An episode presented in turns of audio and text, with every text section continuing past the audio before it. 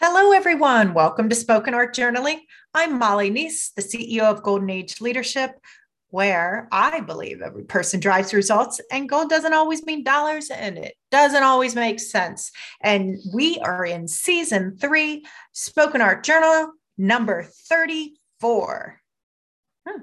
Today, we're heading to finishing school. What the heck does that mean, right? Finishing school. Are we ever really finished? I know I'm not. Uh, you've heard me say it before. We're all works in progress. We're just trying to become better versions of ourselves each day, a little bit better, right? And then the opportunity to fail forward. However, today we're going to look for eight signs of healing. What the heck do I mean by that? So, if you find yourself doing more of the first thing that I say and less of the second thing that I say, then you might be on your journey to healing. Many of us have to heal of something, right? It's something that's happened to us, or a situation, or a saying, or whatever happened in our walk. But if you catch yourself doing what's right, it helps you from doing the things that calls you to get off track. It's the finishing school. So here are the eight signs.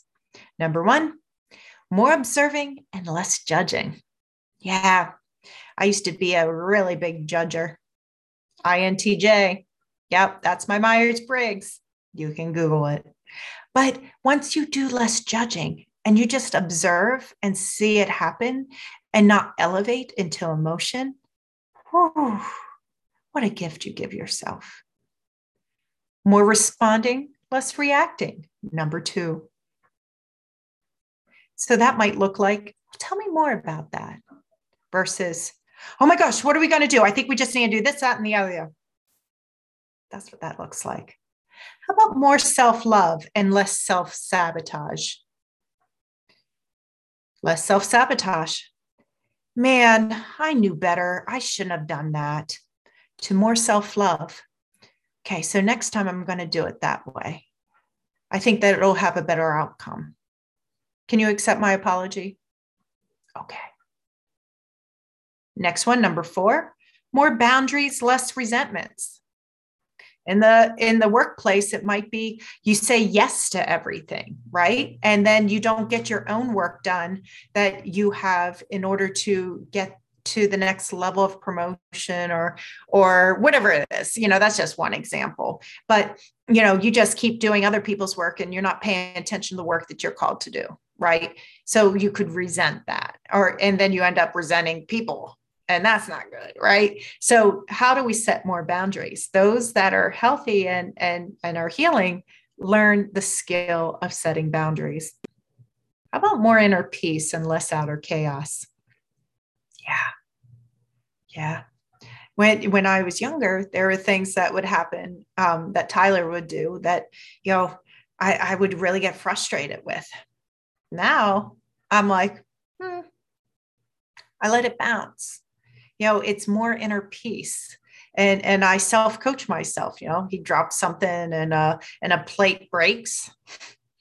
That may have happened one, two, or 10 times.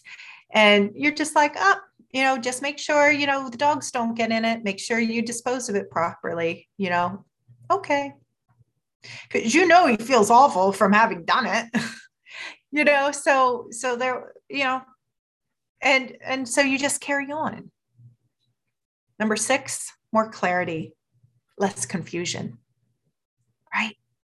When you have that to-do list and it can get really overwhelming when you center in and do this kind of work that you're doing here, that you start settling in and being like, okay, what am I going to do first? How long is it going to take me? Who am I going to do this with? And am I setting myself up for success?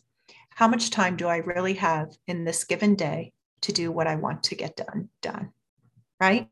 And all of a sudden, you have set yourself up for success and not, oh my gosh, I still have 40 things on my list to do. Seven, more being, less doing.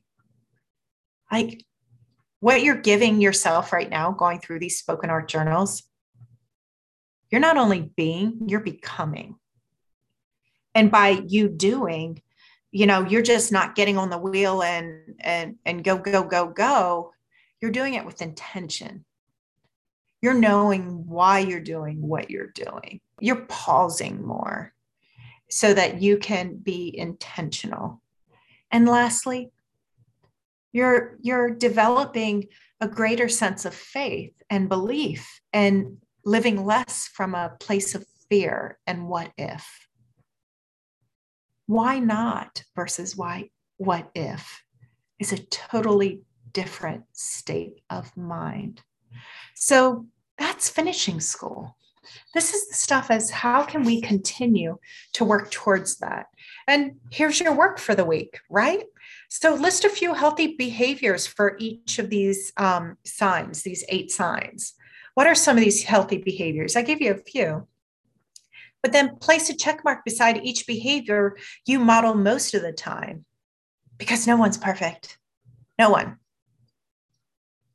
At least on earth Place a star beside the barrier or behaviors you want to model more consistently. Because the star is where we want to become more intentional. And lastly, journal each day this week how you observed yourself modeling these behaviors. And then, of course, you're going to celebrate at the end of the week what you did, not what you didn't do that's way too easy and way too destructive. So you're going to celebrate what you did good because you'll always become better when you focus on the things that you do well. Studies show it, just not me saying it. So you know the drill. Peace, love, and joy. I want you to make it a great day and stay golden.